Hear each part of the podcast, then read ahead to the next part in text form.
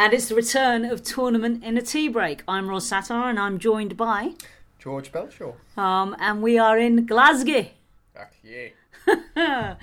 oh my gosh! Well, let's uh, let's review, shall we? Um, in this debacle that is the final World Group playoff tie of the Davis Cup as we once knew it, uh, we had all the dramas yesterday. Really, um, I don't think anybody would have come out, you know, would have said that, you know, we the worst case scenario would have been love two to Uzbekistan, middle would be one one, best case would have been two wins for the Brits, but it was highly unlikely, and most people thought that Evans would lose and Norrie would soar. As it turned out, it was completely the opposite. Evans produced one of the matches of his life, I think. What do you think? Yeah, um, I mean, the worst result of the day was that we missed the media drinks. Yes. Because it didn't finish till about half ten. So, Yeah. Cheers, Cam and Dan.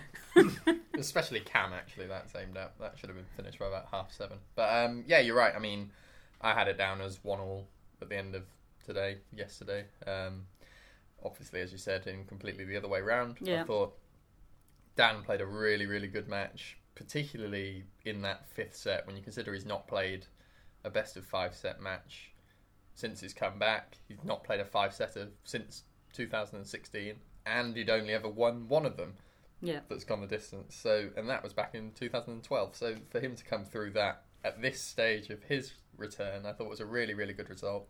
Uh, Istomin actually looked a little bit tired, which I wonder if will be a factor over the rest of the weekend.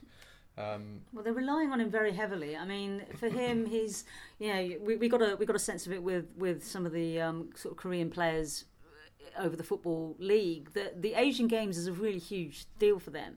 It's almost like as, as big for them as the Olympics. So you know, for Istomin, he came out as basically his Olympic champion.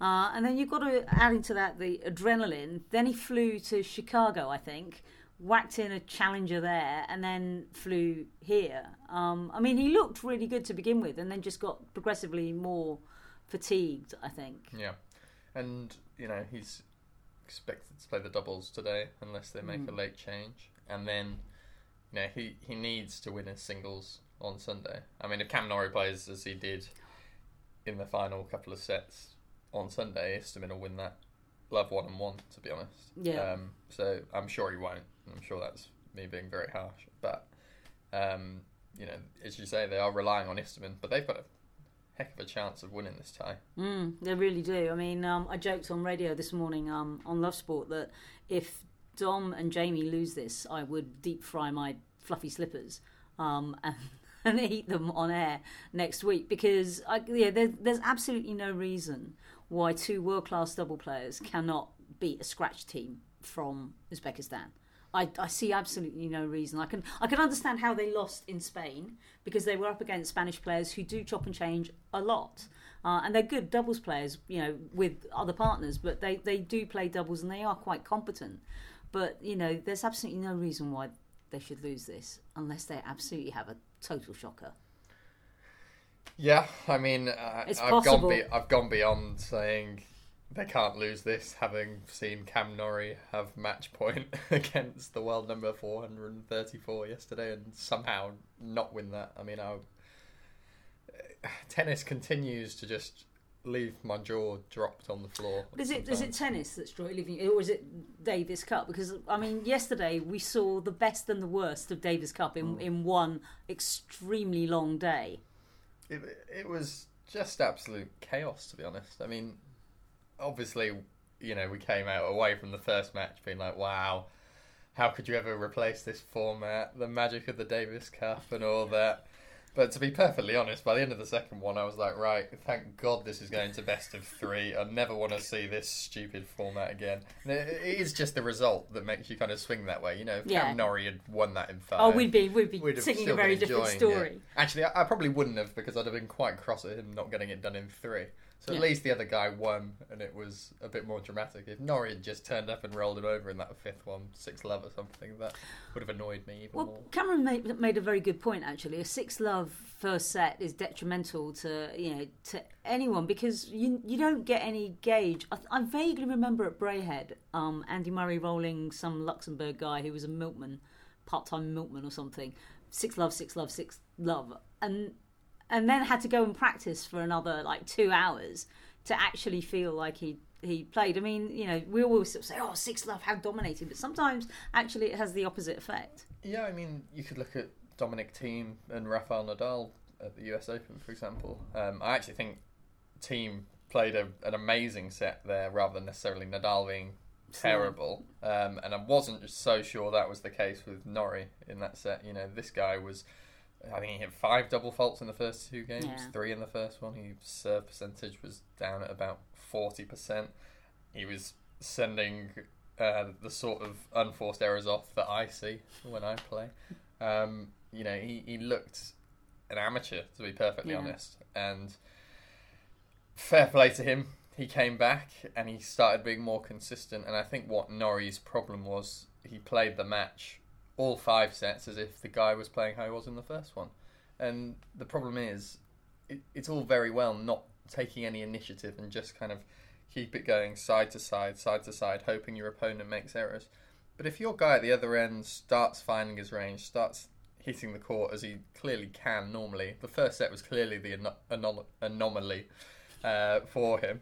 Um, you know, it, it's on you to change your game and your tactics. And Cam Norrie was very flat. He never mixed up his approach. He never brought this guy short and into the net one in five points or whatever. And, and this guy didn't look like he liked being in the net. He looked perfectly comfortable lapping up what Norrie had. Yeah. Um, and, I, you know, I, I'd aim a bit of the spotlight on Leon Smith there. I, I don't understand how you can get into that fifth set and not even try a slight change of approach. It was so clear from a tactical point of view that they just It, it was working. going wrong. Um, But if I mean, for me, it just showed a complete lack of variety in, in Norrie's game, which and it just exposed it quite starkly. And you know, to, to counterbalance your your sort of finger of accusation at, at Leon, if you if if the person hasn't got the variety to their game and cannot bring that and can't adjust to try something new, how much can he actually do? well, you know, it's not even necessarily about being good at the net or being a brilliant yeah. drop shotter.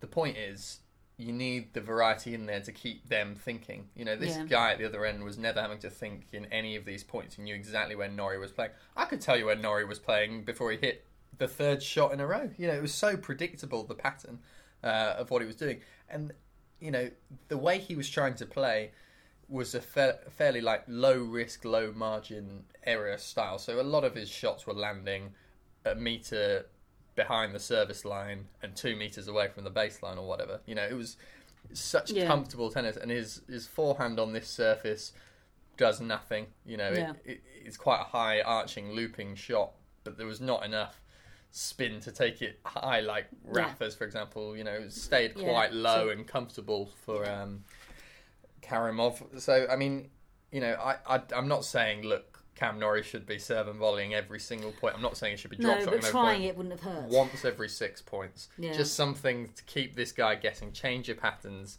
Target the backhand for one minute and then Yeah. completely target the forehand. You know, it, it was it was like a rallying practice session Yeah. that Cam Norrie was playing, and the other guy was just better, really. Um, and he, okay, he probably made more unforced errors across the match, but I'd be uh, certain he'll have made more winners.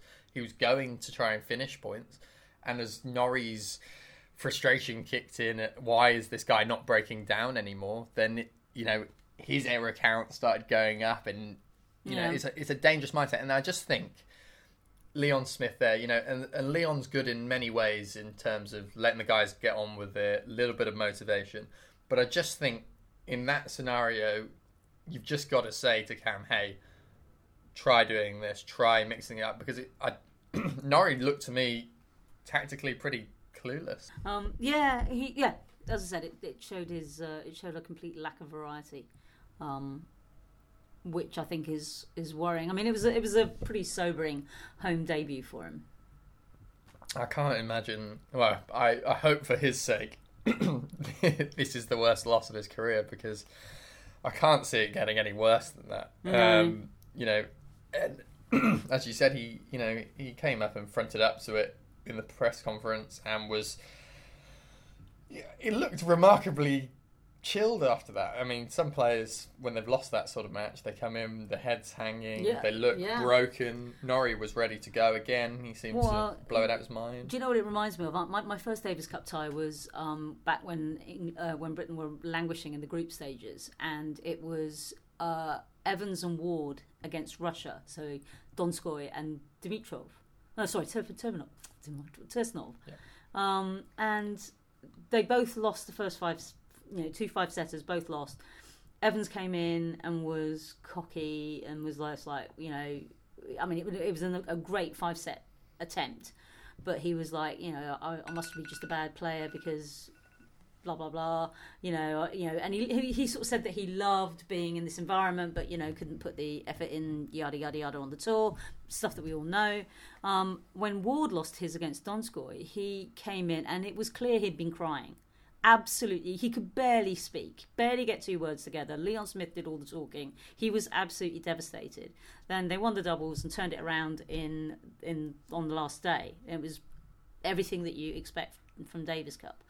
Um, and yeah, yeah, Norrie came in and there was none of that kind of wardy remorse, um, you know, and just just absolute mortification as as to what happened. Um, I mean, fair play. Hopefully, it, that won't be in his head for when he plays Istomin, because if he plays with that lack of of thought behind what he does, Istomin will batter him.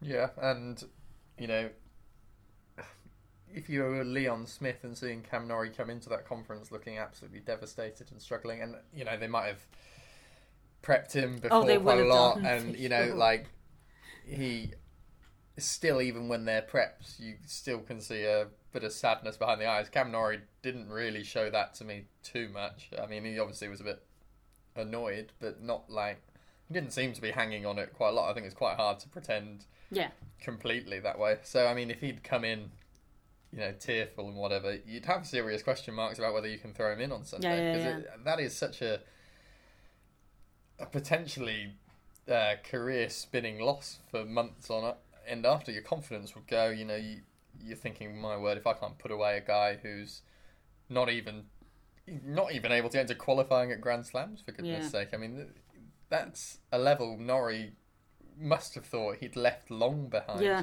yeah, yeah, yeah. Um, So I, I hope he's okay, but as you say, I think this is going to go down to the last rubber, really. I know. Well, I mean, word on the double. So obviously, much like Andy, uh, the the Uzbeks have built their team around Istomin, and we have uh, the well, we have Sanjar Fayziev.